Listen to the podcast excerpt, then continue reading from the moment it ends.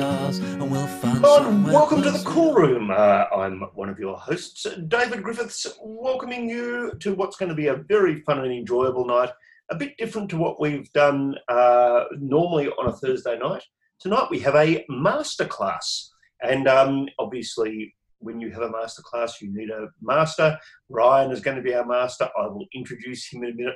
We've got a couple of other special guests that are going to come and join us during the night uh, to talk about some of the different beers that we have. It's going to be great fun. Thank you to everyone who's joining us in the Zoom room. Thank you to everyone who's listening to the podcast version. Uh, we're going to have a whole heap of good fun tonight. The four beers that you need to uh, enjoy with us tonight are going to be the Bruery's uh, Helles, the Yeasty Boys Gunnamatta Earl Grey IPA, the Liberty Citra Double IPA, and the Chur slash Behemoth Hazelnut Milk Stout. So if you're listening along in the Zoom room with us, what we'll do is probably have a couple of those beers and then have a little five minute break in the middle, and then the last two of those. If you're listening on the podcast, feel free just to wait until you can get those beers from whatever local provider you go to, or you can get them from our online store. If you search for the Cool Room Podcast Shopify, you will find that, and we can deliver those out to wherever you happen to be. And then you can enjoy uh, the podcast all the more because you'll be drinking the beers that we're talking about. Um, given that there are some big beers there, both in terms of uh, volume and alcohol percentage, we're not suggesting you try and drink them all in the time that we have available to us tonight. Uh, if you're in the Zoom room, make yourself a little tasting paddle. Or if you're uh, listening on the podcast, feel free to pause after each of the beers. We'll make it very clear when we're going to move from one beer to the other uh, so you won't miss out.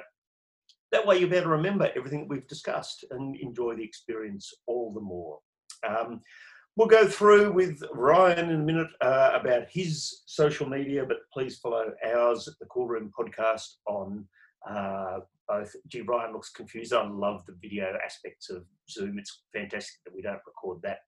Uh, make sure that you follow us on Instagram. Make sure you follow us on Facebook so that you can have some uh, opportunities to know what breweries are coming up there's going to be a few limited release packs that probably won't even go to social media.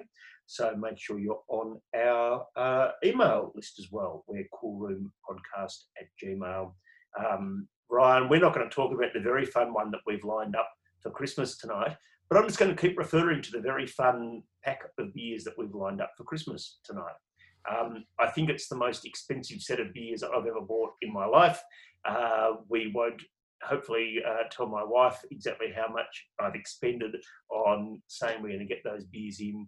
They're going to be amazing. There's not many of them coming to the country, and um, people who are on our mailing list are going to get first crack at them. Uh, next week, we have Bright Brewery joining us. The week after that, we have Rocky Ridge. And um, for those reasons, again, we suggest that you're on the mailing list and get first crack at those tasting packs. Um, Rightio, I reckon that's enough for me. Warren Wu is yet to join us in the room, but thankfully, Travis Bristos, like many men in Melbourne, has a brand new haircut, uh, looking very schmick.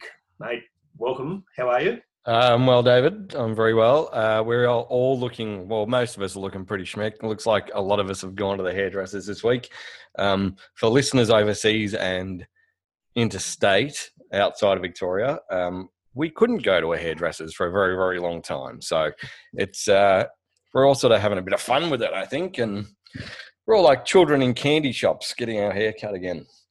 Uh, Ryan, welcome, mate. Um, looking Yeah. very sharp there. Thanks for having me. Uh, you, you as, as as David said, you're looking sharp yourself. There's a, there's a lot of good looking haircuts uh, in this Zoom call right now. It's fantastic. Pity about the faces, but there's only so much you can actually do to change things. So, you know, the hair looks Oh. great. We are five minutes in and we are getting off track. Let's kick this thing off. Ryan, uh, why don't we start by you giving us a bit of an insight and painting us a picture on uh, where you're from, how you came to be our masterclass host for this evening, Masterclass. and uh, and, and give us an idea on uh, on what we're going to start with tonight. All right. Well, um, so I'm I'm a, a beer rep um, for uh, for probably one of the, if not the largest independent um, international distributors in Australia. Experience of beverages with some great, great, great beers in our portfolio from from all over the world. Um, but um, I came, I actually got into beer uh, through one Gabs one year and um, just really loved the atmosphere and decided I wanted to do that. So I thought I'd um, just make a nuisance of myself around every um, every stand there was until I could. I was just I was collecting business cards and beers to be honest. Um, but yeah, tonight I guess we're starting with the the Helles Lager, um, the Rukella Helles um, from the Bruery. Um, it's a uh, so the Bruery are from California. Um, I think it's uh, what's the name? It's a weird. It's, it's like um, Placentia, um, California. It's a real. It's, it's you always remember it once you see it. But um, they they pretty much brew only. Um, it's all experimental styles and a uh, in a um, but all Belgian styles, sort of predominantly Bel- Belgian styles. And um, yeah, this is a, a fantastic, what I think is a fantastic lager. What makes a fantastic lager for you? I guess is the obvious sort of follow-up question to that. Um, look, you want to avoid things that make it too much like a Carlton or a um, anything. Any like, I feel like lagers have been they're, they're the ones that are, are, the most approachable beers. So they're the ones that sort of get bastardized the most. You know what I mean? They uh, yeah. they are the mega swill is what they call them, things like that. Um, this one here is this approachable for all people, but it's got that full body, good, like really nice. I, I like it. It's, it's, it's a it's a it's a great lager. Yeah, I mean, we're probably going to we're going to backtrack. and We're going to go a bit all over the place here tonight. So, guys in the Zoom room, if you've got a question to ask, feel free to type it away, and uh, David or I will ask that of Ryan. Um, Ryan, you mentioned before that you're you didn't want this to be called a masterclass. Um, I think you've probably got more knowledge on some of these things than David and I do. So, I, I think any questions that uh, people in the Zoom room want to ask. I don't think there's any bad questions tonight. So, um, we can preface that as well with saying I, am I'm, I'm not a cicerone. I um, I have never brewed a beer.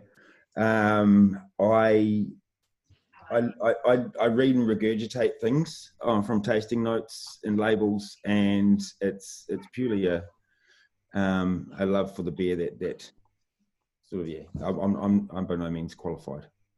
Is, is, regurgitate a good word to use when discussing these kinds of matters? I was thinking the same thing. It's um, uh, it's it's a bit of a uh, you know each to their own. Though.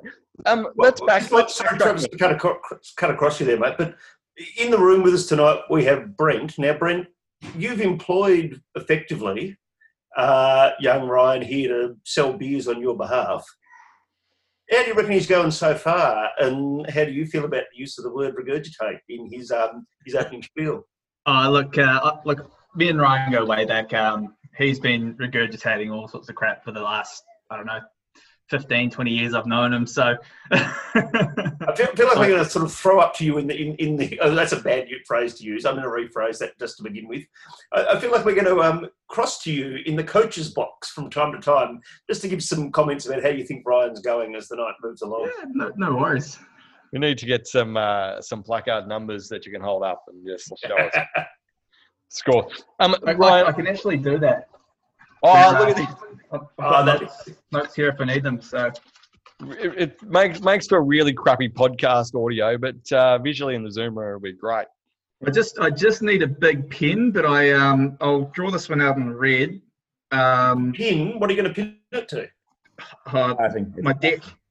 um, uh, Ryan, uh, I'm gonna have to get it. I'm gonna be back in a second. Hang on. Sorry. Okay, all right. While while you while Brent's uh, going to get a pen, let's have a discussion about uh, about experience it in relation to like the intro. You guys have a really interesting backstory. Why don't we delve into that a little bit while we wait for Brent to get back okay. um, before we we uh, talk more about the beer. Okay. Well, um, so um, Johnny and Kerry, they're the Johnny.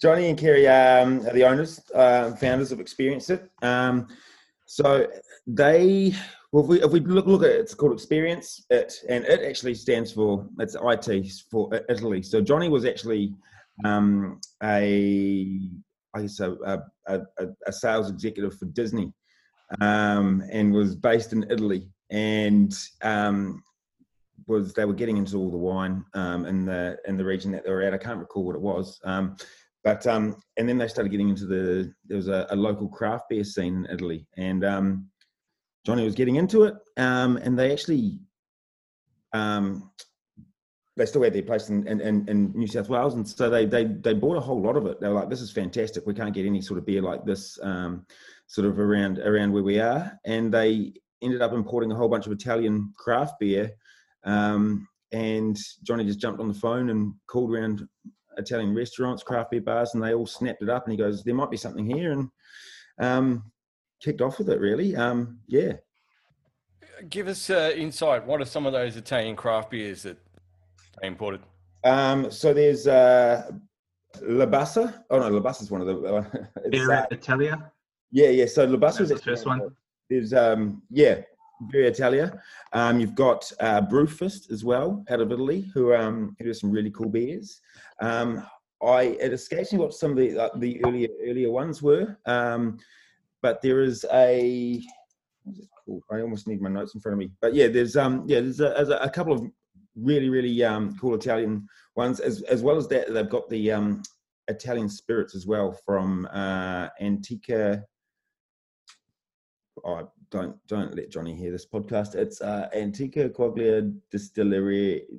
A lot of Italian words. How do you reckon he's going, Brent? Just now, just just checking in. Just... um, uh, look, uh, he's trying. So, like Ryan does tell a good story. he really does. Um, I think you've got him at. I know we're breaking his spot. Oh, you're giving him a three out of ten. That's good. Yep, good. So, I need to actually do this in the mirror, so I'm getting them the right way for the camera. so yeah, yeah, um, it was sort of born out of that, and um, then uh, instead of looking at the wines and things like that, they they really went down that that beer avenue and and looking for hunting out new beers. And now Johnny has probably the best job in the world, in which he well not at the moment because he can't travel, but he's quite often literally every every every you know two months he'll be in a new country just drinking beers trying finding new beers and it's um I envy that that that lifestyle. I want it. So we've got about um, we got like five beers on the list tonight that we're going to talk about, but that's certainly just a very small part of their distribution. How many hmm. beers are on their list? Um, there's usually there's usually between 40 to 50 different brewers um, that cycle through. And they're, they're not always available on our portfolio year round. Um, some of them will, will, will literally bring in a shipment once or twice a year because they're more of a special occasion type beer. You want to have them you know saturate the market year round with these beers. Either that or we just literally can't get our hands on sufficient quantities of them all the time. what are, what are some of the more rarer breweries that um, you guys work with? Um, so there's like Jester King out of the US is um, do some very very um, very cool cool sort of wild fermentation things as well. Um, so um, actually, Bruery has a few uh, really um, really I guess I wrote them down here. They're parts of the Bruery which are usually super super selective um, as such. So they've got their society beers, which are beers which are mostly uh, only ever meant to be drunk on site in one of their tap rooms. Um, and they we can bring them in, but they need to keep that exclusivity. So you need to be a subscriber of a um, what do you call it, like a like a members pack or things like that. And they uh, but they generally like they're about six hundred bucks wholesale for a case. Um, of 12. kind of idiot would pay that kind of money. anyway, let's keep oh. that moving along. Yeah. I feel like that's a reference to your Christmas pack, David. No one likes it. Spoiler alert. Um, let's talk a bit more about the Helles. Yep. Um, give us a bit more of an insight. Um, I mean, this is just a traditional lager, isn't it? I mean, there's nothing. It's it's as traditional as you get, really, isn't it? Yeah, it's a really it's what I've found with with lagers. It's it's the it's a really simple bare bones style with, where you can't really hide. There's no there's no way to hide blemishes or things like that because it's it's it is what it is. It's it's all laid bare. Um, what I what I really love about the Helles Lager is it's it's as I, I might, might have mentioned earlier, but it's one of those beers that where if you've got someone coming around and they only drink a Heineken or a or a or a Beck's or something like that, you can you can you can literally give them this. And while it's not the same flavor profile as those ones, it's it's um, that crisp but full body body uh, bodied taste. Um, that's it's it's it's it's it's really pleasant. I think lagers are one of the most underrated styles um, in the craft beer game at the moment as well. So, which kind of brings me to the next question. Like we're you know we're heading into summer at the moment. Are we heading into a summer of lagers? Is this the new thing? Is this where we're going? We've gone Summer from of lagers. summer of lagers. That's what I'll, Tom. David and I talk about this a bit. If Is it not going to be sours this year? It's just going to be all about lagers. if you're looking at your social media feeds, it's going to be the summer of seltzers, which bloody scares the shit out of me. Ah, see, I didn't, Oh, I didn't think we'd bring this up so early in the podcast. I thought we'd wait So till we'd at least got like three beers in before we start talking about this. By the way, before anyone questions me, that's not a seltzer. I um I got a guilty confession. Um, I got my pack yesterday. I was really thirsty. Been in Queensland, it's hard to find good beer. I actually went for that straight away as soon as it was cold. So I was talking to Ryan while I was drinking it. So what I have here is a gin and tonic. That's um just so no one blames me. We're not, got you in time. I'm impressed by that. So that's good news. we're not judgy. But yeah, so Sorry, I- carry on. in terms of um, is it going to be the summer of, of, of lagers? Potentially, potentially. I, I, I've seen, we're seeing, I guess, what what are often referred to as, I guess, lifestyle beers, which are, are uh, a more approachable style. You can drink six of them and not be ruined, um, and just lower carbs, lower lower ABVs. Um, yeah, something that you can you can you can go to the park um, which will be great, I guess, since that's the only place we can go. Um, so yeah, I think I think lagers can fit into that category. They definitely do. Um, but I think it's the summer of lifestyle beers. If that's it sounds so cheesy when I say it. That's that does sound a little bit wanky. Yeah, look, there's certain things that as a rep that you find yourself repeating. Um, if we make you a T-shirt that says "lifestyle beer drinker," would you wear it? No, um, no. Look, I look. I get what you say. Look, it's there's, there's things. As a rep, you, you're sitting there and you, you end up hating words that you just repeat, and some of them are just, oh, this is so sessionable. Um, and the word sessionable, I've had nightmares about, and it's, uh, yeah, there's, there's, it's a catchphrase. Lifestyle bears is going to be one of those. I don't think I've ever heard the lifestyle beer thing. I'm a little bit concerned about it. Like it's, I'd much prefer sessionable beers and lifestyle beers. It's it's the same. It, it's Hey, usually the same. Hello, yes, I've been here since. Uh, for everyone who's playing at home, six forty-seven. Oh, that was Um, my time. Perfect. Nice work.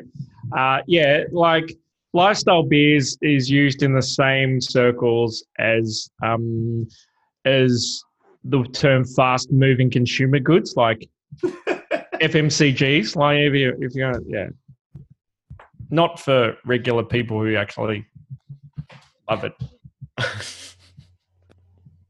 We should we move along from lifestyle beers. we should. We should. We should. Um, before Lifestyle seltzers. Before we move on to the the next beer, can you give us a bit of an insight of some of the other awesome beers that the Bruery do? Oh yeah, so um, the Bruery do, as, as I mentioned, they're they're all really experimental sort of styles. They do um, all, all, all sort of Belgian, I guess their roots are all Belgian styles.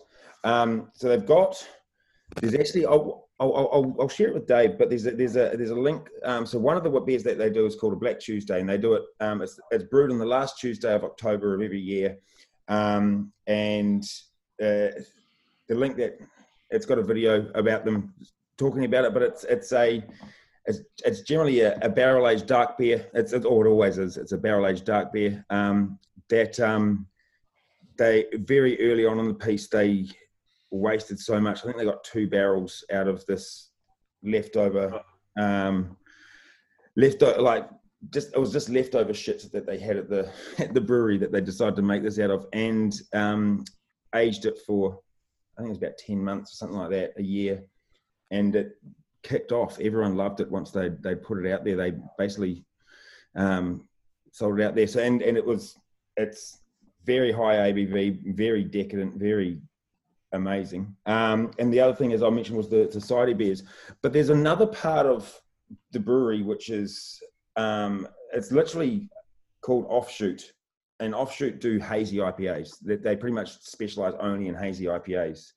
Um, and it's the Bruery offshoot, hence the name. Um, so they that's that's the other the other side of the business. Completely, you would not tell if it if you looked at the two cans together. But um, yeah, look, I might just chime in there as well while we're talking about brewery matters. I mean, part of what the podcast has always been about over the last couple of years is uh, pulling back the curtain on how hospitality works and the trials and tribulations of uh, getting the tastiest beers to people. And so when we first put the tasting packs up for tonight, we had another Bruery beer in the uh, in the lineup. And when it landed, uh, by miscommunications, not with Ryan or I or experience, but with the shipping company, it had um, another Bruery beer, but the out of well, not the out of date version, but a, a version that we weren't comfortable uh, having out there. So I guess just publicly putting up our hands and saying sorry to uh, those people who bought the initial pack and um, anyone who bought it originally. We included that beer uh, for. But if you've seen the advertising for tonight and you didn't get that beer in your pack, we didn't charge you for it. Um, but we didn't think that it was going to be as top notch as both uh, Ryan's end and our end wanted it to be. And that's one of those just weird little things, isn't it, mate? That you know you do all you can. You'd been on the phones, and we thought we'd double and triple and quadruple checked that we were getting the fresh batch. And um, when the bloke with the uh, big truck dropped stuff off, was the old batch. Yeah, yeah, I thought we'd we'd nailed that one down, but um, unfortunately, we had two different two different brew dates in the warehouse, and after double and triple checking, and being assured that it would be right, it, it wasn't. So yeah. So, it, hey, I'm just going to chime in. I had that last night um, while I was on the clock for the day job. Uh, hopefully, no one here from my actual workers online.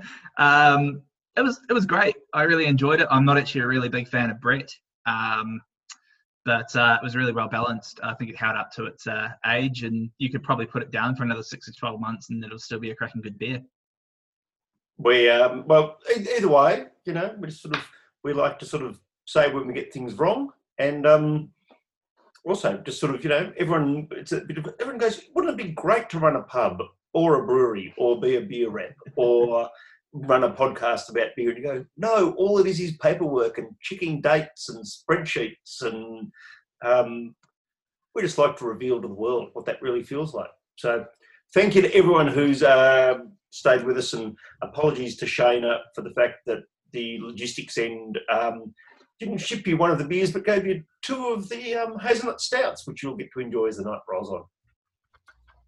Yes, well said.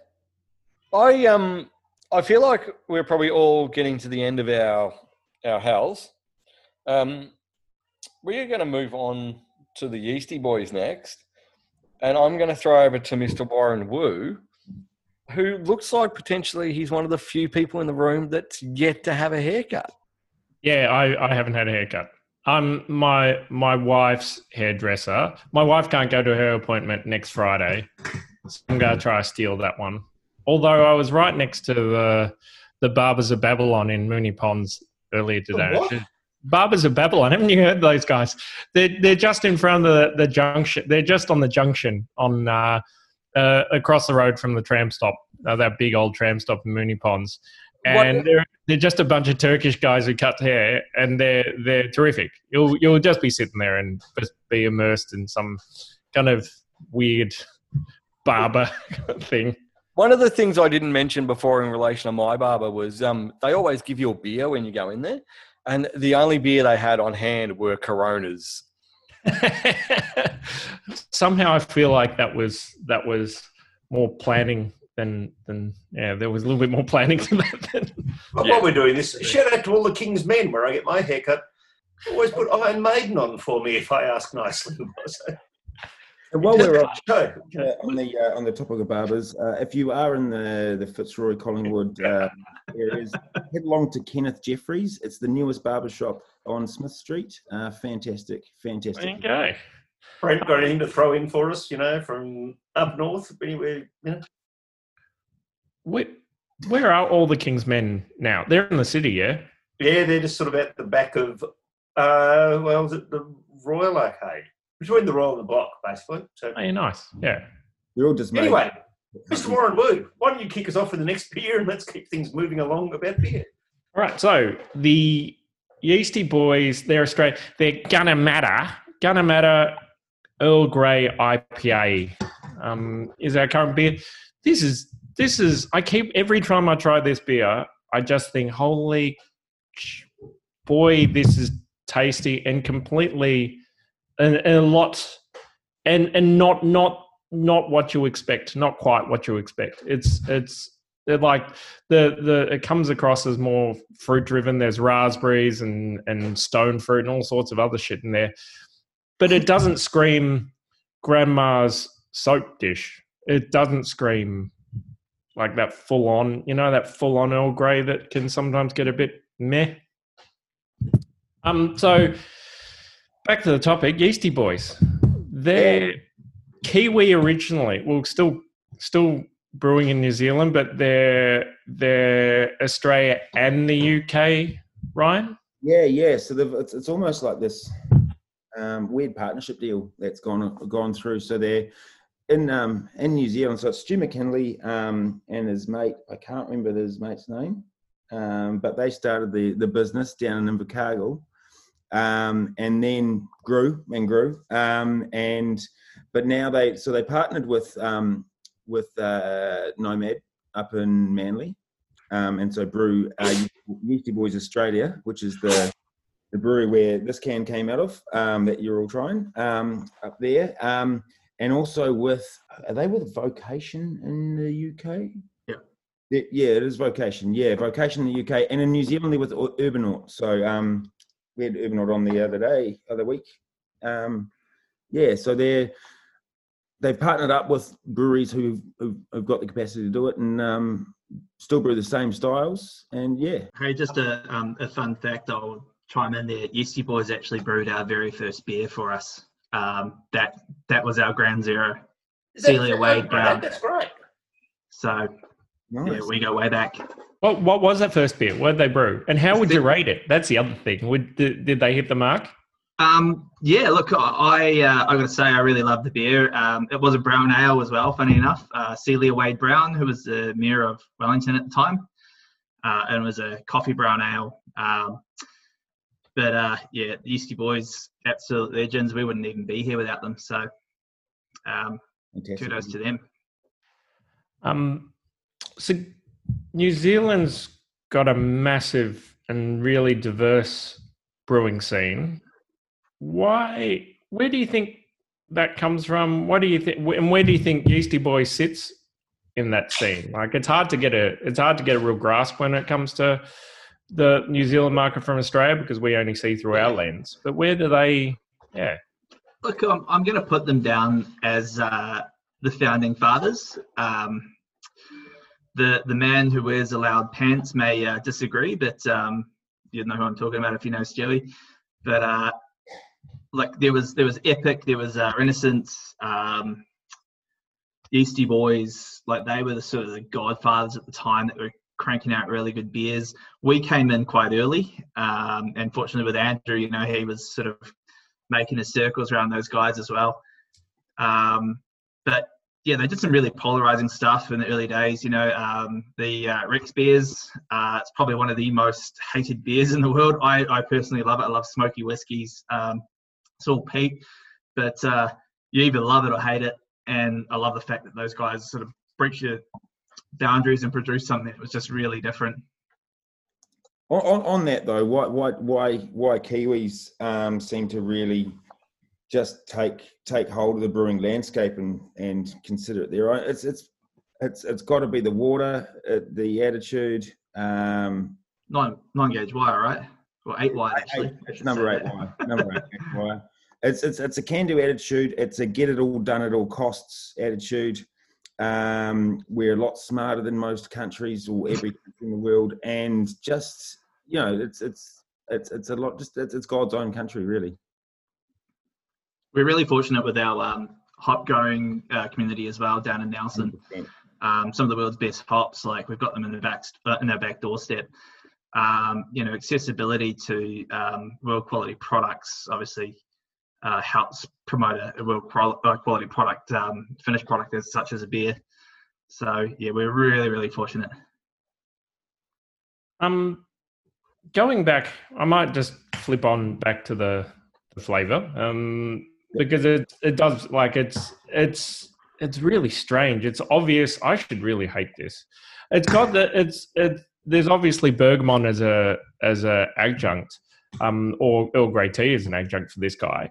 Um, what makes it work so? What do you think makes it work so well? What do you think makes it kind of not be not be too over the top. Um, a lot of comments uh, coming from our room, and I feel the same way. That yeah, I I'm not a huge fan of Earl Grey tea, but this beer is is It's great. and it's literally you you drink it and you taste sunshine and i know that's um you asked for a masterclass and i'm not a cicerone or anything close to that but you it is literally bright exciting it is not the the the um six and a half percent you take you, you don't taste any of that you, you could literally be drinking an ice. Six and a half percent. yeah Shit. yeah, yeah. And it's um, it's it's it's it's it is a, a- as you're saying it like in terms of of of what you stick in a beer. Earl Grey tea probably wouldn't jump out as the first thing you do, but it's um, it is it it, it adds something. I don't know why. I'm not a, a brewer, but it's I'm glad they did it. When when do you think adjuncts? What uh, do you, do you have any uh, um any thoughts on where adjuncts really work and adjuncts fail? Like where where adding something an ingredient to a beer works and it fails. Like have you what, what have you come across Ryan where where that make that thought has come out to you? Um, I find that, that I mean the, the classic ones are the really divisive ones. Like um, Tubu's Taco had the the coriander in it, Oh yeah, yep. um, and coriander is just one of those those ad, like things that you either love it or you hate. There's no one who goes, "Oh, coriander, I don't, I don't care about coriander." You literally you have a side, um, and personally, I think coriander is fantastic. Um, I'll be campaigning for coriander. I'll, let me know if got signs for your lawn. Um, but um, yeah, so it's it, the divisive ones are. I mean, taste subjective, right? So it's it's everyone's going to have their own story and their own approach to a taste, but things that I think what, what I really enjoy uh, are things that I don't expect, or, or like this one, like yeah, with with tea um, and Earl Grey, putting Earl Grey into a um, into a, an IPA is like that's weird, but you taste it, it's amazing. Mm. Other ones that I've really liked have been um, like um, coconut, um, Chur uh, Brave Bicky Brown Ale. Um, it literally tastes like a Lamington. It's um, it's you know, it's got that coconut and that that that roasty chocolatiness that comes through, and it's amazing. Um, as well as um, when people do uh, when people when brewers do uh, a Mexican um, like a, a hot chocolate chili stout Yeah. Yep. those i think that is it's just you drink it and you could literally sit there drinking it all night sipping and babbling shit and it's amazing Chur does a, a awesome um, chili stout as well, as you were talking about them before. yeah Um, I- I- I mean, can I ask a minute cut across you, Warren? Sorry. Yeah, go on. Go ahead. in terms of so you in in the portfolio, Ryan, have a really wide sweep of Yeasty Boys beers. Why this one was, uh, I guess, Hmm. you know, is the one you'd like to sort of introduce people to the brand through. I like so this this is um the Gunnamatta is apart from having a it's it's named after a Melbourne one heck of a windy beach. Um Could be Sydney as well. yeah it is is there a Gunnamatta in Sydney? No, it's Melbourne, mate. Yeah, yeah. And I was sort of We like, went fishing there. Yeah, yeah, yeah. Windy as hell. Big long walk. Lots of gear. Doesn't matter. Um, um, I think it's it's it's years ago. It might have been even ten years, eight, eight, ten years ago. It, it took out like the the People's Choice Award at um, Gabs or something. It was, it was one of those awards, and it was just I was like, That was Gabs, man. it was Gabs. It was Gabs. Yeah, and it, it was like, holy shit! It's one of those beers that you, as you're tasting now, if you haven't, and it's it's it's an old classic. Um, it's been around for ages. It's still there. Um, I feel like I wanted to. Maybe it's my rep, reps hat going on. Like people seem to be always hunting that new, new, new beer. Sometimes it's cool to you know delve back in and, and see these old favorites. Like I bought an Oasis record the other day, and I'm cranking it it's um it's one of those things where you you go back through a, and you remember the times when you were drinking it the first time. It's fantastic. I, Mm. I I think it unlocks memories and yeah. So um, I'm uh, actually channeling my uh, inner Stu right now. I know you can see my screen, um, but I just uh, hit him up. So asked him, asked him to give us a few pointers on uh, Gunnamatta. It's actually back to their biggest selling beer again, um, which is huge because you know Wow. their popular black was so polarizing, uh, especially in the UK. You know, having a, a good stout, they re-released that. Um, reckons it actually it's better in the UK. They're using a Kveik strain yeast um, that they're pretty much using for everything now, including their lager. Um, and it's still neck and neck with uh, PKB as Stu's favourite beer that they make. So there you go. PKB being for those of us playing. Pot Kettle. Black. That that as I was talking about, like one of the godfathers of um, New Zealand uh, beers, their stout was so up there, and a Mm. 750 ml uh, bottle as well. It was awesome. You could have two of those, and um, yeah, have a good night. Um, guys, uh, the the following on from David's question, something that, that's quite interesting, I suppose most of our, our listeners will be interested in understanding is when you're putting a bunch of beers together, when you're you're having a session across a few beers, what are how do you arrange them, and what are your thoughts when you're selecting them? So okay. So in terms of in terms of doing a, a tasting, you you want to you don't want to literally assault taste buds um, straight up and then expect people to you know experience the complexities and the daintiness of other styles afterwards yeah some some like the, the nature of certain hops and certain styles of beer is they can be super bitter and super intense and they can literally just everyone's got that had their you know two straight pints of of um, a strong IPA at the pub, and you got that carpety mouth. That uh, what is it like? It's like palate, uh, uh, palate exhaustion. Yeah, that's a good one. Yeah, Yeah, yeah, it's it's yeah, it's it's yeah, yeah. I feel like you it's like anything, you need to ease into it. It's a hot bath. Think of a, Yeah. a night of tasting as a hot bath. You want it so you can dip your toes in, um, and then you just run a bit more of the tap or whatever to make sure that you can you get down to your knees and and then you can just immerse yourself. It's fine. Is this the bath bomb that you put in, or you know, where does this fit in in the bath analogy?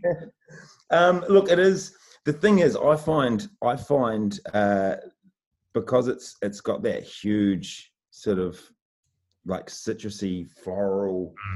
There's raspberries in there. There's there's all sorts. Of, it's a with it, at the risk of sounding like a beer wanker, it's it's got a magnificent bouquet. Um, but literally, it hides that six and a half percent. So there, there at, at a certain point, you can be like jumping on other beers now and not worry too much about um, about what you're going to because it's it's a, it's, a, it's, a, it's a gateway beer um, to very very harder beers like double IPAs and uh, yeah yeah, yeah. That's a good call. Um, palate. Fa- uh, it just occurred to me. Palate fatigue is palate Palate fatigue fatigue, the thing you're thinking of? Yeah. It's real. That's a a real better thing. word. palate fatigue. It, it, it's like e- exhaustion, fatigue. Yeah, you just need yeah, and then you just need something else. But yeah, if you're smashed with a big beer to start with, like, That's about uh, 45 minutes into Gabs, I think. Yeah, that's about right. 45 minutes, half an hour. Come on. depends on Um, who you hey, go to. another message from Stu there. He just mentioned um, the Gunnamatta beer. It, it is a beer that makes him miss being down under. So there you go. A little bit of a little heartfelt Yeah. Stewie there. So thought Is it that as well. definitely the Melbourne beach that it's named after? Can you ask him that? While It you're definitely is. Yeah, it's definitely named after the Melbourne Melbourne beach. Yeah.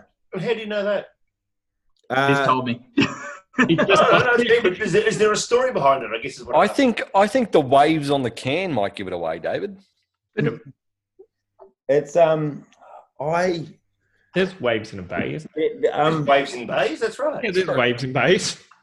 They when when Stewie obviously said that there's um it's, it's having this renaissance period um it's they he, he did a he, he did a podcast with someone or or a chat or an interview and he went into to how why how the name the Gunnamatta came around. It was but I cannot recall it. So this is um And just for people in the Zoom room, Brent, do you just want to give us another little um, score of how you think Ryan's going at the moment with the, you know? Well, I've um, I've sort of come in a few times. Uh, look, I'll. He's he's doing his best here, so I'm going to do a, a backwards number now, just so you can all see. No, it looks backwards in your screen. Yeah. We can see it. No, no, I'm doing I'm doing it backwards for you. He's doing all right. I would. That looks so like a I'm piece just of gonna bacon. I'm just gonna put this out there, guys. I would say in relation to our argument on whether or not it's named after Gunnamatta Beach, which is a pretty pristine surf beach in Yeah, Victoria. awesome. Considering they have other beers named Big Mouth and White Noise, I think they're going with a surfing theme on some of their stuff. Therefore, it's got to be Victoria, yeah. oh, oh, 100% 100% Victoria. definitely is No. No one surfing in Gunnamatta Bay. No, no. Uh, here we go. Stu's just asking, do you guys want any technical uh, info? So I, I'm happy to share it with you if you want. Yeah, how many? How many? Like, all right. So Because what? Have What's they named things after? No, that's not tech. No, what's the size of a batch and how much Earl Grey tea goes into a batch? So he has uh, and how do I four grams of uh, Earl Grey blue flower going into a liter. No dry hop, no dry leafing. Oh wow! Get a whirlpool. Yeah. Uh, Wow. hops vary across the different three countries that they brew it in, obviously subject to availability. I'm having issues connecting my Apple TV. Um, can you ask him about that as well? I'll, I'll try, man. Well, I reckon that's a really opportune time to say to the room, why don't we have a five or so minute break uh, for people to go uh, and grab the next two beers, which are the Liberty uh, Citra and the Chur slash Behemoth Hazelnut Milk Stout from the fridge. Um, powder your nose, do whatever else you need to do, and we'll join ourselves and each other back at 7.30 if you're in a live time zone with us.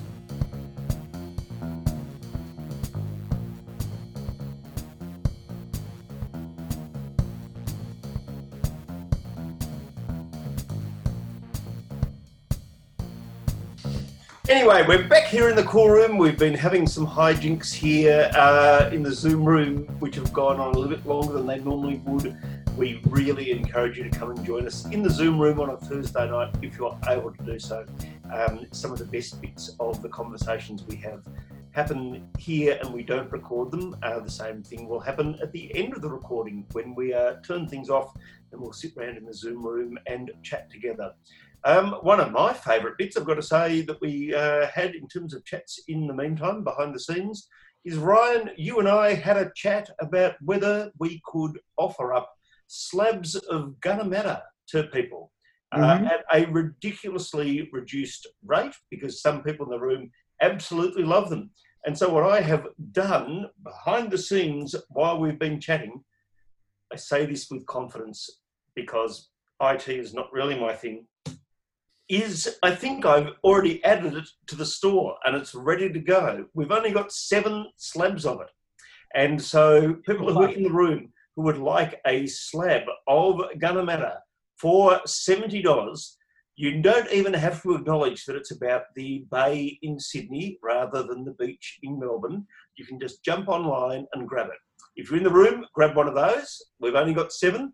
And if you're listening to the podcast version, well, then jump onto the Shopify store, search for the Cool Room uh, podcast Shopify, and there may be one or two left if you're really lucky. And Travis has nothing else to do tomorrow other than edit a podcast and get it out quickly. Um, check out the link. That's ridiculously good value. You're not going to find it anywhere else in Melbourne. And um, Ryan hasn't even Yeah, approved me selling it at that price. So that, that's just nuts. Um, mate, speaking of just nuts, speaking of, um, uh, you know, just incomprehensible decisions that people make, the rogue dead guy, you don't like it. I've only tried it once. I've only tried it once. Um, I'd had a few beers before. It wasn't old older can. It was. It had some months. Like I'm talking. Had ten months on it. It wasn't completely cold. Um, maybe I wasn't feeling completely happy. Maybe I drunk in some gin. I might have been sad. I'm not completely sure. Um, but yeah, I I ended up pouring the, the can down the sink. I was not happy with it, and to everyone, like literally everyone's dismay, no one I've spoken to has ever said that Dead Guy's a bad beer. Um, and I'm prepared to give it another go, um, with literally the biggest fucking can you can find. Um, I literally had one of those things where I couldn't quite figure out how to drink from it properly. Yeah, it's a, is it a two hand one? But if you're, you know, it's it's you end up drinking like Donald Trump. I'm not sure. Hey, um, David, you don't record the video for this by chance, do you? I, d- I deleted at the end, Brent. So, Yeah, but I, I'll, excellent. I'll So- make sure I take a screenshot of what Ryan just did for you. I do. I do have a rating on Ryan's review of um, the Rogue Dead guy. And you have to be in the Zoom room to see things like that. It's That's- tentative. If you're not here in the Zoom room, then you've missed out. it's a really good beer. It's a really good beer. It's I understand why some people don't like it, but it's an absolute classic as far as I'm concerned. It's one of those beers. There's been a few posts on CBC and other sort of online forums lately about you know what are the 12 beers from around the world you have to try, and that's very much open for debate. That's the fun of it.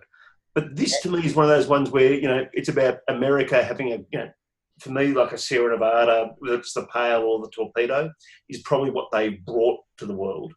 But this is their interpretation, a new world interpretation of a classic European style. It's really good. Yeah, and I can drink a lot of it. Like desert island beer, not so much that I could drink, you know, a slab in a night, but that notion of I can come back to this beer every six months and go, gee, that's good. There's a reason why I like this one. I have to say that, that it's night and day between the can that I had tried. There may have been, I'm not sure what what had gone on with that can. It may have been stored. I actually know exactly what went on with that can. It had sat around in the boot of my car for quite a while. Um, all, the, things you don't do with a beer. Um, that's really nice.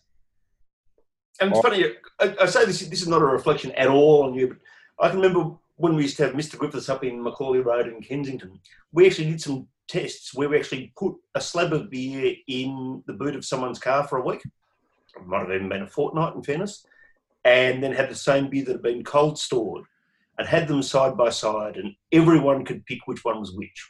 Some people actually liked the one that had been degraded through that and bit light struck and whatever else. But for people who are wanting to become beer reps and work in the industry, it's a really important lesson to learn about what mistreatment of beers will do.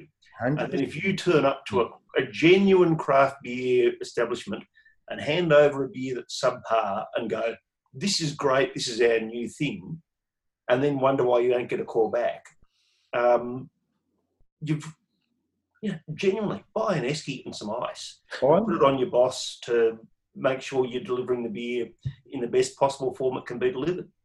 I um I tend to take beers off the shelf um and just either do a swap out or um credit them. I, I, don't want those beers in the market. Um, I, I, I feel like if, if you're going to be an effective rep, you need to treat all the beers as if you brewed them yourself. Um, otherwise, you're going to be putting like the, you're you're the last you're the last name that gets ticked off on that beer before it goes to a, a supplier, and that's your reputation. So, I um, 100 percent.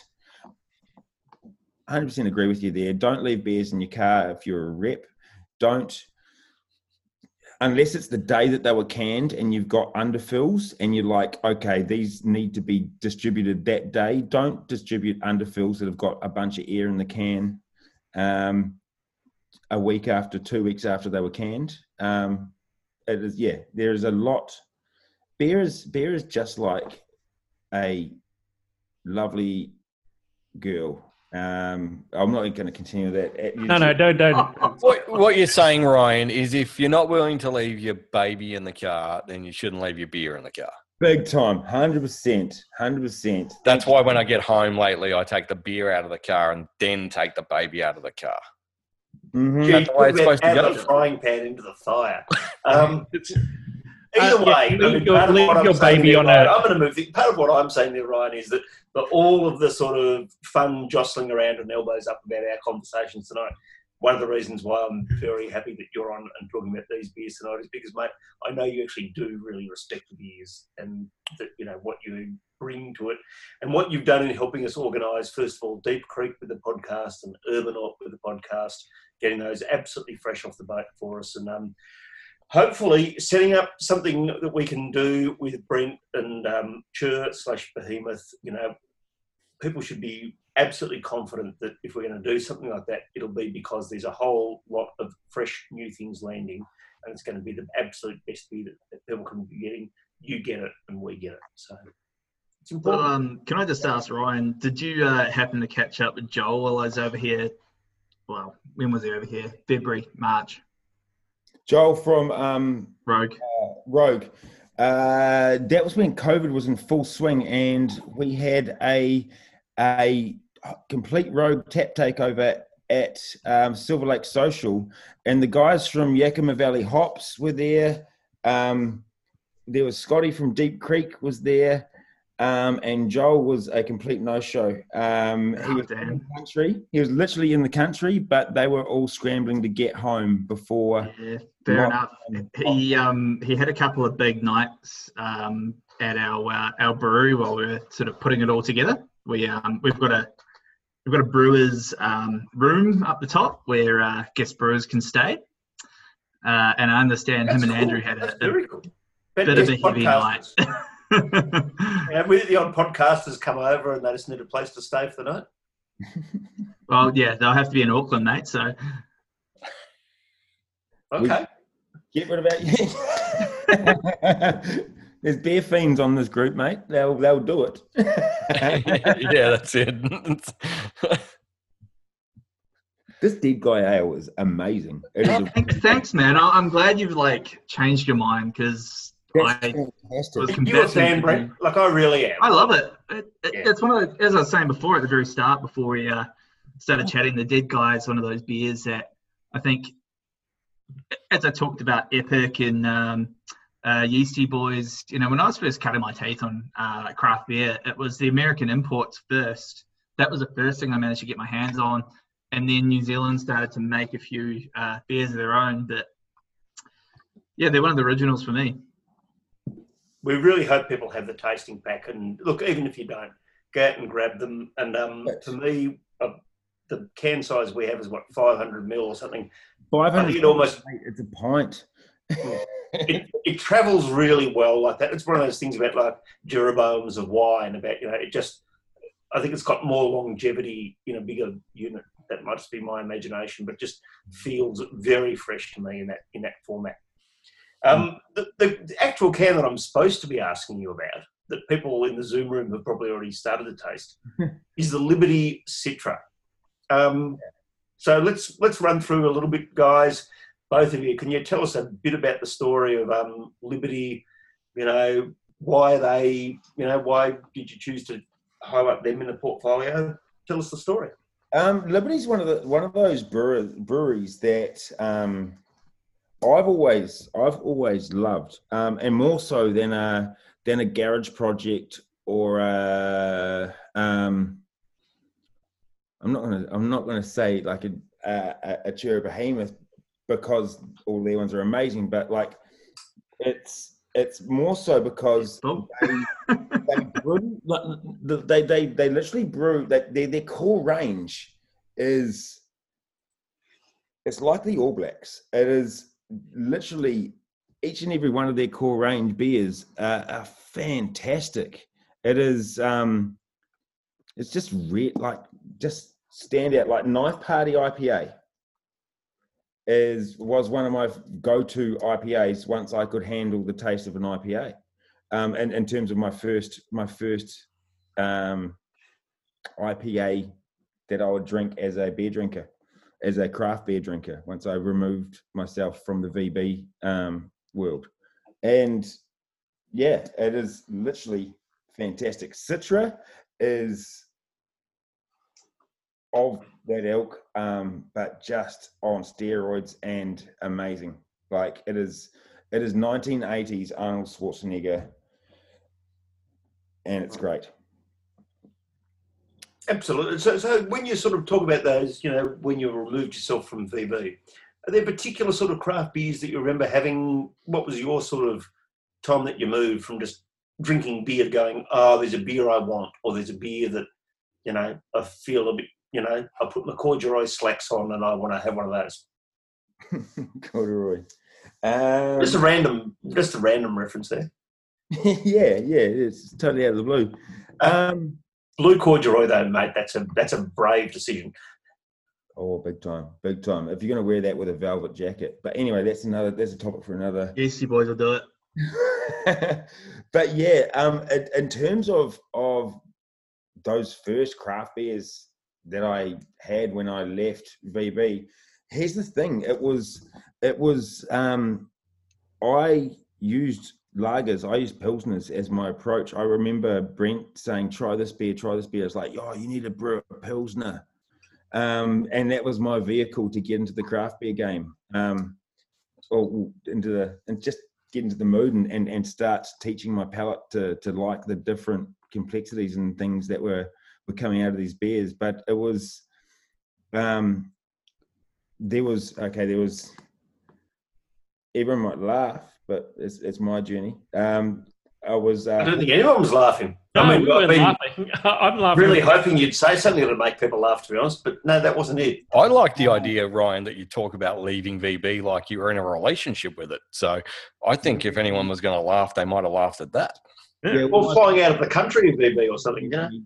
Like my stepdad handed me a VB um, when I was leaving leaving New Zealand to come to Australia. He's like, "You better get get to know the culture." He always drank VB, not in bottles. what did Uh, he drink? What did he drink? VB in cans, not in bottles. Uh, only in cans. And this is before. Oh, I thought he was casting nasturtiums at Melbourne, but I'm he was drinking VB. in Or they put a plastic lining in their cans and it still tasted like tin. Oh, like I mean, like to be honest, VB's is, it has always tasted like feet, and it's it's something that if all you've known is feet, Hmm. you get to Yep. know you get Yep. to know Can I um? fresh Can I feet. just add a little twist to the story? Yeah, please do. Please. So, I mean, obviously, me and Ryan, um, yeah, mentioned we've go, we've gone way we go way back. Um, at uni, Ryan used to be scared every time I bought him a drink because it was there's just always that little bit extra, right? So it could be like a double, triple shot of tequila or something like that. So when he started to get in the craft beer, I would be literally handing him like the best goddamn creek or like whatever I could find that I thought was a really amazing and a really awesome drink. No matter how big or small the glass was, he was always skeptical. Like he didn't want to take it. He'll sit there, look at it, analyze it for a second, look at me back. You know, he wants to know what's going on and why. Then he tries it and then he's sort of he's okay. But You you almost scared me completely out of trying sours.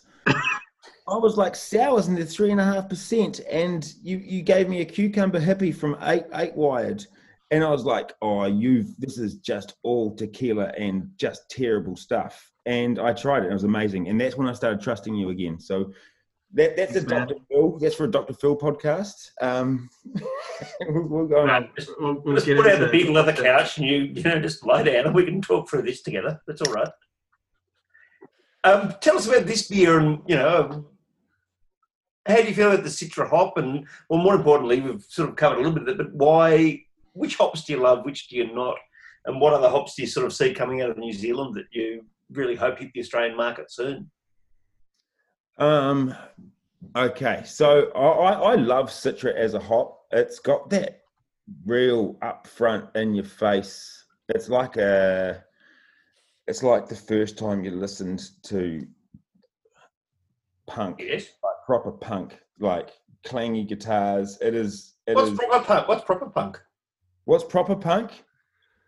Ah, look no. Now you now you're getting now you're opening a can of worms. We Um, might I- want here. It's a very big can of worms.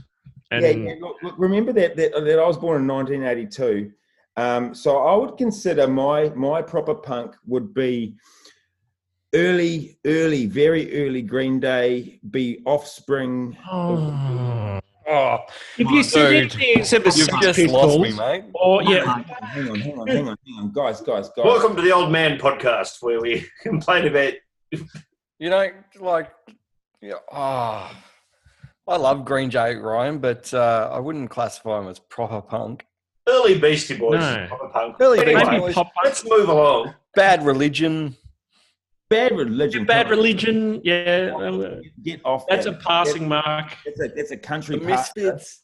Going to a misfits 100%. But we're going to go down a wormhole here. We'll talk about this after the podcast. because I- Exactly. exactly wanna- Stick around in the room. That's the first time a guest has suggested we get back on target. The last, the last of my questions is: so you've given us an array, a really interesting Oh, array of IPAs.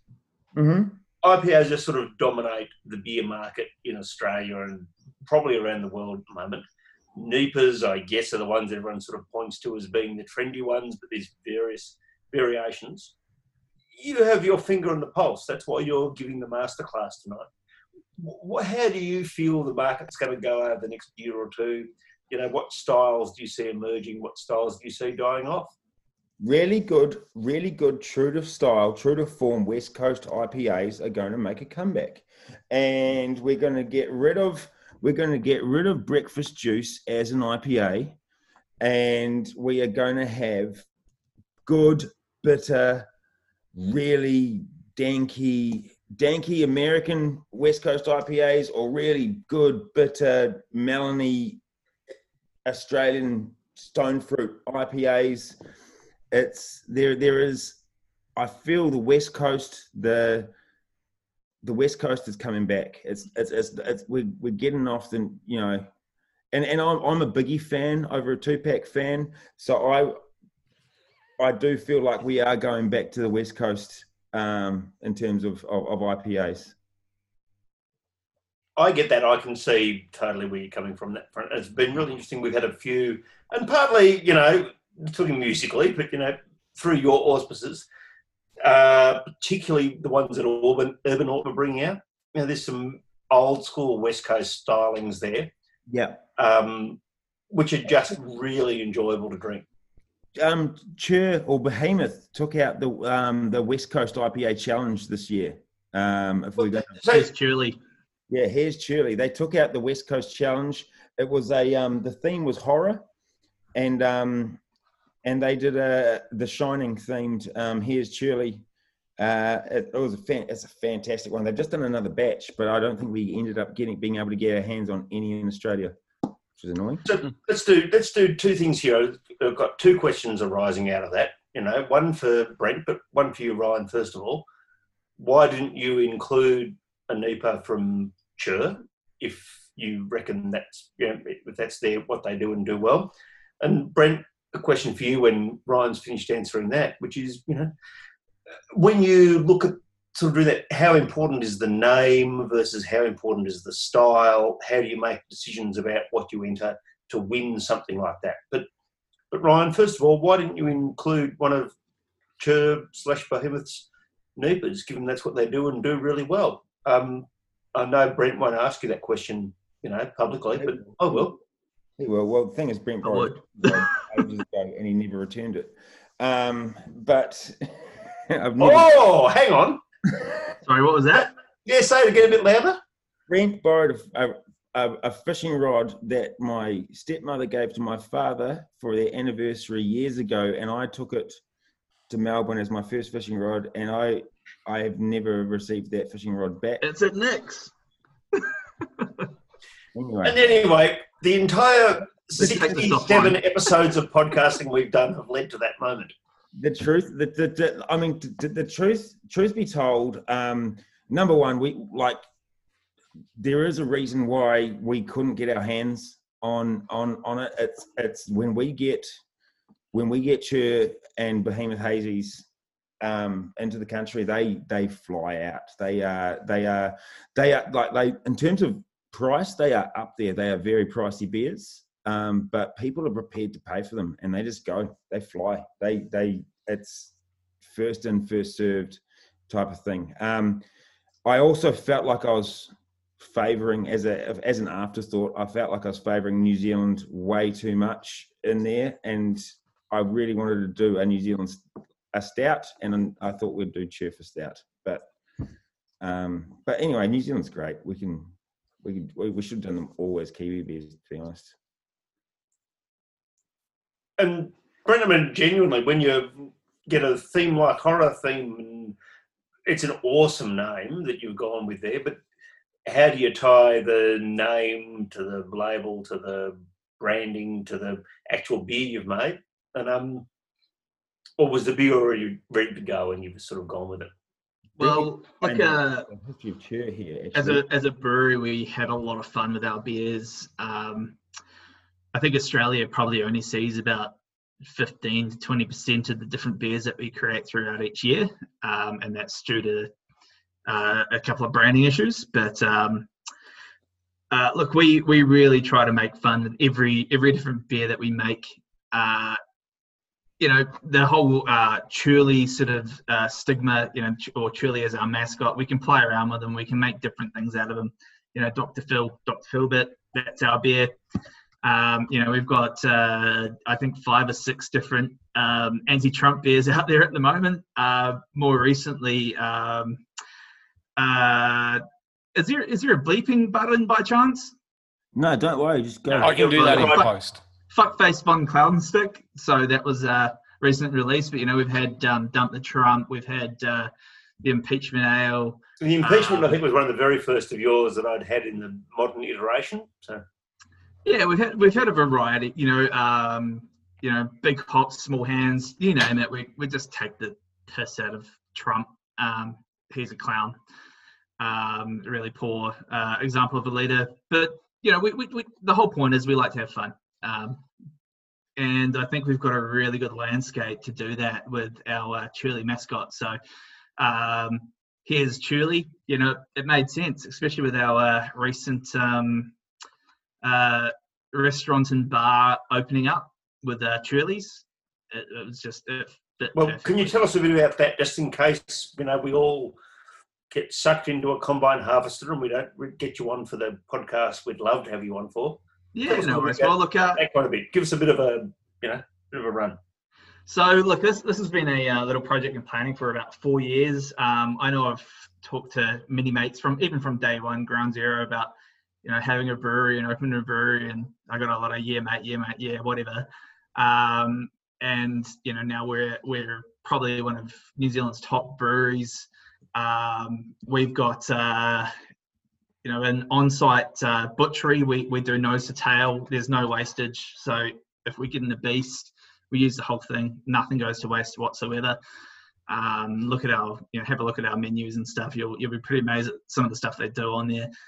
Uh, and then we're trying to bring a lot of our brewing production in house. Um, Behemoth as a brand for the last eight years, we've um, we've actually uh, contract brewed through probably more breweries in New Zealand than any other brewery I can imagine. Um, it's just sort of crazy. We had a, couple of, oh, probably probably about four main uh, breweries that we'll contract out of, but um, now we're trying to bring everything back in house. We're uh, aligning our food with our beers. Uh, we've got 24 different beers on tap at any one time. Uh, if anyone is interested, and I'll, I'll just shamelessly plug ourselves, Yeah, we are doing a the crowdfunding exercise. Um, if you want to be part of Behemoth, the opportunity is open in Australia now. Um, we're just growing so rapidly. It's uh, it- So, it's so how pretty make how do they if people want to take you up on that? How do they find that opportunity? Uh, you could either jump onto the Behemoth website or uh, Facebook page. There'll be posts on there, um, or I can share a post to this page if anyone's interested. We'll send it through. We can make sure it's in the uh, liner notes for the podcast itself. But yep, shoot them through so we can put them on our socials. Because what you're offering is an amazing opportunity in one sense. Yeah, yeah. Well, uh, look, I've I've been in there from uh, sort of ground zero. Um, I've I've kind of won the lottery in a, in a way, uh, to be honest. um, you know, as a as a founder, but um, you know, as we've seen, if we brought different shareholders on, there's so many benefits for everyone joining in. Um, you know, being part of the brand, being part of the community. Uh, it's just massive. Um, I'm just really excited to see where the brand will go in the next five to ten years. Now I'm going to Shayna. Yeah, good question. I think it's Shayna's just asked a magnificent question. And normally she, I can see what she's up to. But Shayna, are you willing to be unmuted to ask the question that you've uh, just typed into the chat? I can, yeah. It's a, it's a great question. So It is. Um, well, basically, we get a lot, or what I thought was a lot, of New Zealand beers represented in bottle shops in, especially Victoria. Can't speak for other states, uh, but you're saying that only about twenty percent of the market is represented here. So, in New Zealand, what proportion of Australian craft beers do you think is represented? So when I said about twenty percent, it's a, it's about twenty percent of the beers that we produce that you'll see in Australia. Um, Behemoth makes oh, I can't even keep count now. Probably two hundred different beers a year. It's just it's crazy. Like uh, we had a week during COVID where there was twelve different beers released in a three week period. Um, in New Zealand, we are starting to see a little bit of a increase in Australian beers. Um, admittedly, there's not so much of a market over there as um, there typically would be in Australia for New Zealand beers. I think um, part of that is due to Kiwis being over here and you know having a demand for the beers that they're used to at home. Um, but you know we've we've seen um, like a Hop Nation and a few other good breweries recently breaching um, into the New Zealand market and doing really well. The, I think the main challenge, if we really want to talk about the New Zealand brewing um, scene and actually getting your brand out there, our distribution model is very different. Um, you buy beer in a supermarket. The supermarkets actually sell beer on the shelves as you're walking through buying your your meat and your veg and all that sort of stuff. And you've got this beautiful big beer aisle that has um, you know 100 different styles of beer that you can particularly choose from. Um, it's a very different uh, model here. I think Australia's quickly catching up with their liquor stores and um, BWS, I think recently is, is one of the bigger players uh, making a commitment to stocking uh, regional beers from um, you know the same state and promoting them. I, I think we're just starting to catch up in Australia. Can I ask a question as a small, you know, publican who owns one venue and, you know, genuinely a conversation we're sort of having a bit behind the scenes on some of these things. I totally understand why you'd want to be in BWS or even better Dan Murphy's or whatever else. But in a in a world where like a pub like mine can't sort of get access to really cool beers like you guys produce because they all go into you know those sort of larger format stores where does craft beer go and how does it sort of make a living for people who are committed to the interesting sort of aspects that it brings um you know So how, how can an average pub be a craft beer pub in that world yeah, look, David, we don't um, we don't actually have any contracts in Australia um, that favour the larger uh, organisations. We actually like to keep our beer um, independent, like our brewery is. We like to support the small guy. Our beers are expensive. Um, you know, import costs and everything puts the price up. Significantly more than what you'll pay for a beer in New Zealand, but that's just the cost of logistics. Uh, I my day job is in logistics, so I, I, I totally um, understand where that's coming from. Um, but we, we want to promote those uh, venues that promote good beer. Um, we don't want to sign a contract to someone like Coles um, that kind of deflates a brand. Uh, yes, they may have volume, but um, they they typically have uh, numerous other demands that we just can't commercially uh, or um, even ethically agree with. It's a good answer. That's a great answer. But it's a real. It's, sort of it's great being kind. here just just to have a have a yarn. You know, like this is what we're about. Does anyone know how to turn off your virtual background? And and Brent, that's pretty While much our good about. friend Ryan Great. figures that out, I reckon let's open the uh, the fourth and final of our official beers tonight. Uh, Travis or Warren, whoever, uh, Warren, you I was going to say, I was gonna, one of you can raise your hand, but Warren, you've already what raised your hand, so mate, you take the ring from here. What? What? Huh? What? Uh, let's let's kick off with the traditional. Should we kick off with the traditional That's a- question? That's a good idea. Is that what David probably just uh, suggested that we do? That we should? I think he kind of said that in a roundabout way, but I think that's what he was getting at. I think so too. Yeah, you never know though. Bloody politicians. I was throwing to you to kick off the next segment of questions as I sent them through today in the email, and the first one of those is the traditional cool room question. Just, Warren, just can I throw quietly, just quietly, Travis. Do you ever feel like you're being talked to, like like your English teacher standing over your It could be worse. I could be your philosophy teacher. Every single day, Warren, but it's not coming from David. So So, so, all right. Ryan, Brent, there's a question, a traditional question we like to ask here on the cool room. And surprisingly enough, it has to do with cool rooms or any real hospitality situation you've been involved in.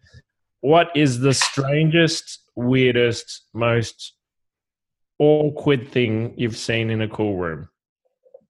Um, it was a blowjob, to be honest. No one's actually ever said it out loud. no, no one said that. No, no one's explicitly ever said that. No. As a Episode 68. I used to work. I used to work at the uni pub in um, in in at Massey University in Wellington. That's how I met Brent actually. Um, and I I was, wasn't given the blowjob, by the way, just Yeah, in no, case no. anyone's asking. Brent was not giving the blowjob. Or Ruin the story for us, Brent. Didn't say anything about receiving it. this my, my first taste in, in hospitality um, i i came from a tiny tiny small town in um, in new zealand called hastings and went to university and got a job at the uni bar and i was like all right shit i'm going to turn this into a fraternity house. Um, and that's what i thought it was supposed to be like. Um, i got fired. Um, but uh, I encouraged all sorts of craziness during orientation week, and um, yeah, there was a literally in the keg room underneath the stairs outside the Massey pub. There was a blowjob at me, and I Ryan, um, can I ask why you got fired? Because I remember paying about a dollar a jug. yeah yeah. Uh, Was that the same thing?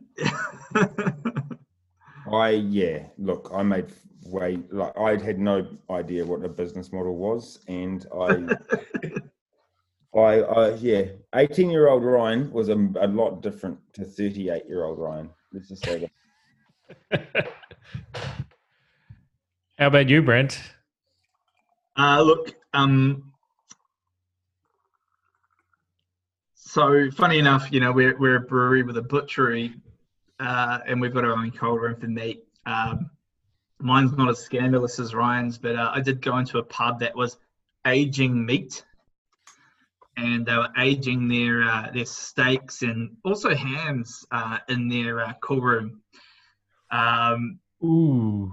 their meat was not Ooh. meat anymore. It was something Yeah. different. Um, I was at a place that I've actually eaten at before. Funny enough, after I went down there and tried to uh, realign and clean the. I was cleaning their uh, their their beer lines and stuff for them as a freebie, just to try to make sure you know everything was good for our beer. Uh, I never ate there again. Do, do you still sell your beer to them though? no, not at all. Uh, actually, that th- this particular bar probably owes me about two and a half to three grand. Whoa. They've been trying we to work cut hard. to be ties able and it name just, and shame. you know, beer stopped, so did the bill. So They said we can pay it with salami, and they just didn't, didn't go for it. But again, without put, you know, it's all about pulling the curtain back. We don't want names named, but isn't I'm it not just naming them. amazing how um, some places sort of keep on? It's got some pubs sort of go, oh well, no, we'll, we'll pay you in six months. We'll pay you in a year, or some delivery places go, oh, you know, we'll just drop this stuff off and you can pay us later. You go, I didn't order the stuff you just dropped off.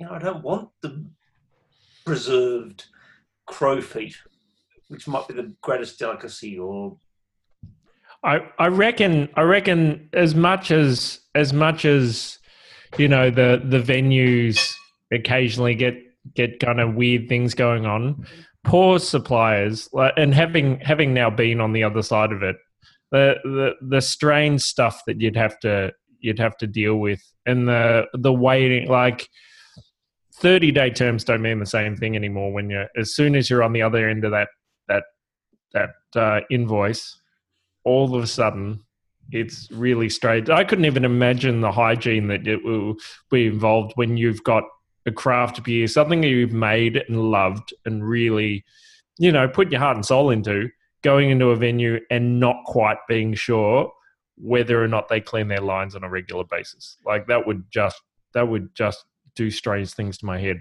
Okay, so to for my own benefit, and so I don't have to edit too much tomorrow on my public holiday, we should move on and talk about the uh, the hazelnut milk stout because it's fucking amazing. It's really, Tell us. it is really, really, really good.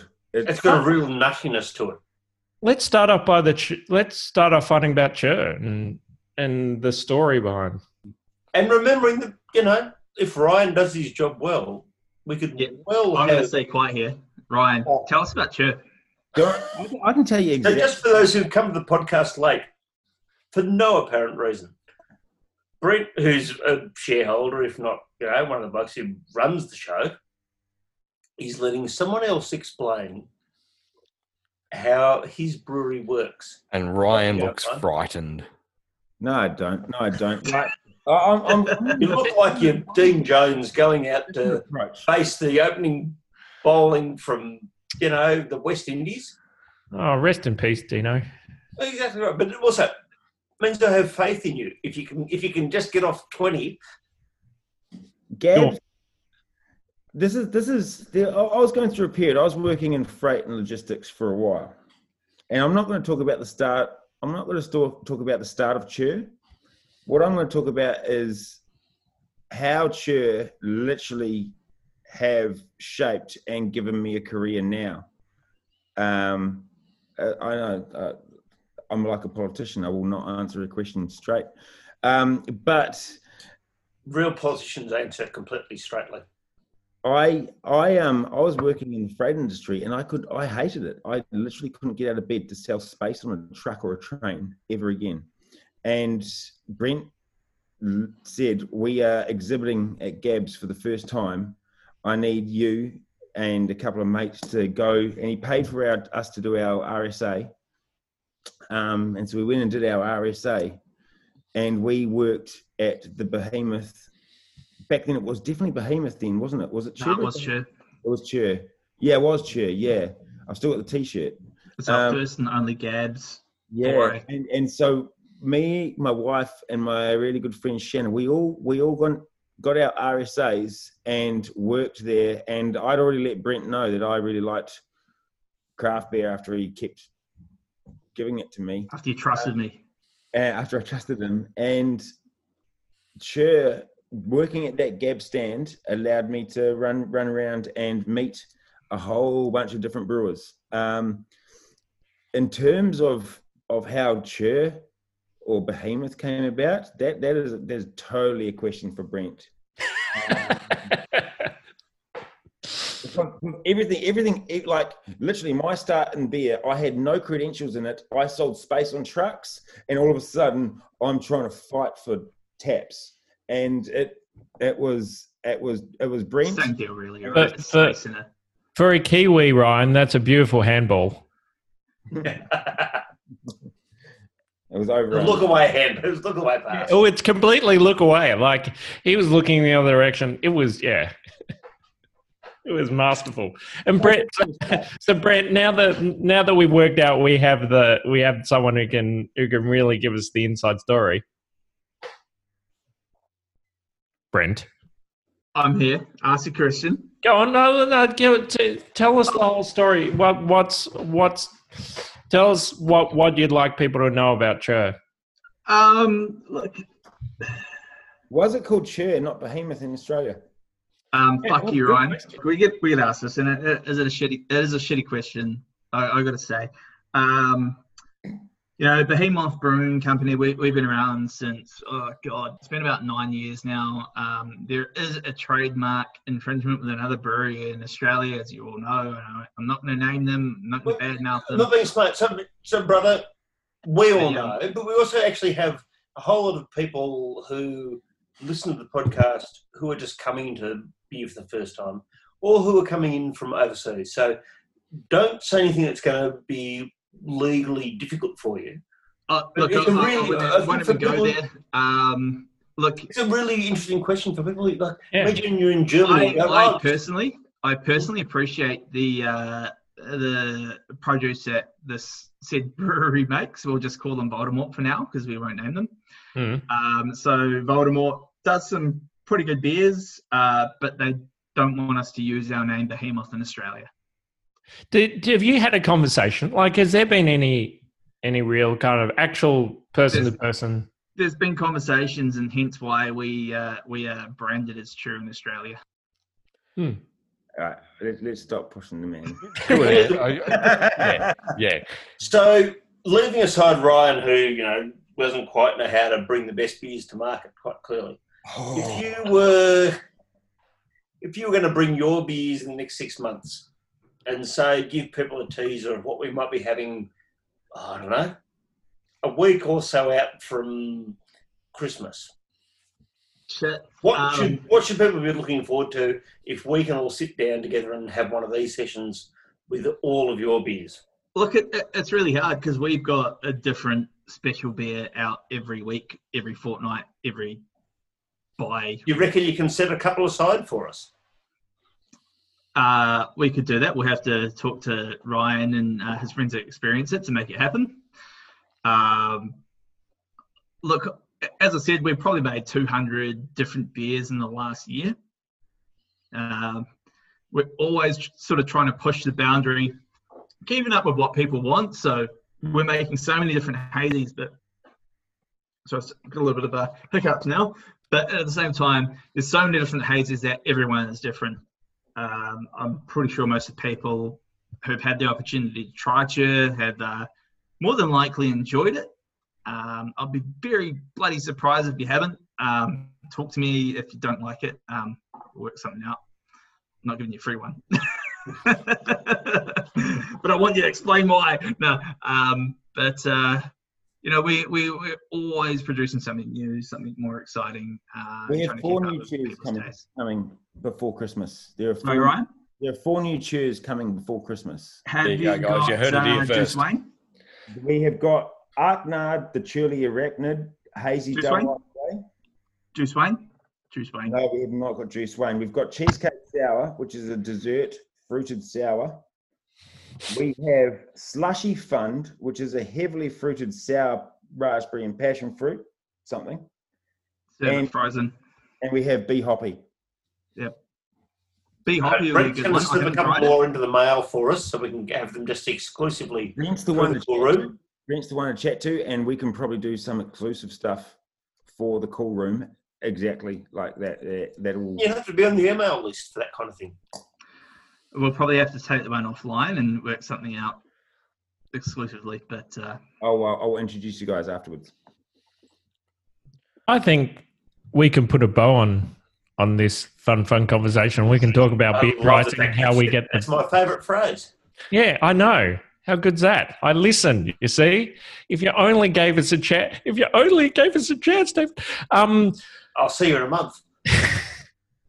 So, ladies and gentlemen, thanks, Brent. Thanks, Ryan. The, your time has been amazing. The beers that you've chosen have been have been extraordinary. Um, would you guys like to give us your social media links so we can let the world know how to find you and and how to interact and and yeah. Uh, um, Ryan, you want to go first? Um, look, I um, if you're on Facebook, if and you want to find any of like, uh, like it's it's Oh definitely shit, I did that wrong. Facebook search.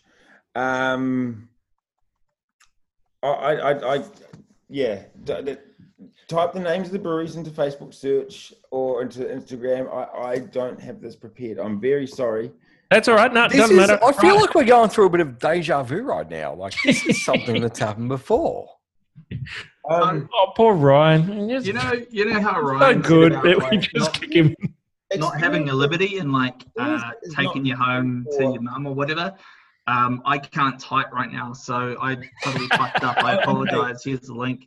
I can totally, I can totally find this out in the next little while and send it through. But, but Oh, Brent's, fuck that Brent's up too. kind Oh no! What? I was about to say. I was about to handball it to you. Brent's kindly given us Behemoth. No, fuck that up too. I'm sorry, it's a liberty. I I, I totally apologize. Still on. Um, Uh, Can I just I refer would. notice? fuck that guy. Be- once once uh, lockdown has finished, Welcome Liberty, Liberty Brewing is opening a tap room in Victoria. Um, oh, that's exciting. That's really exciting. that is really cool, cool stuff. That uh, Where do you know where? Do you can you give us a?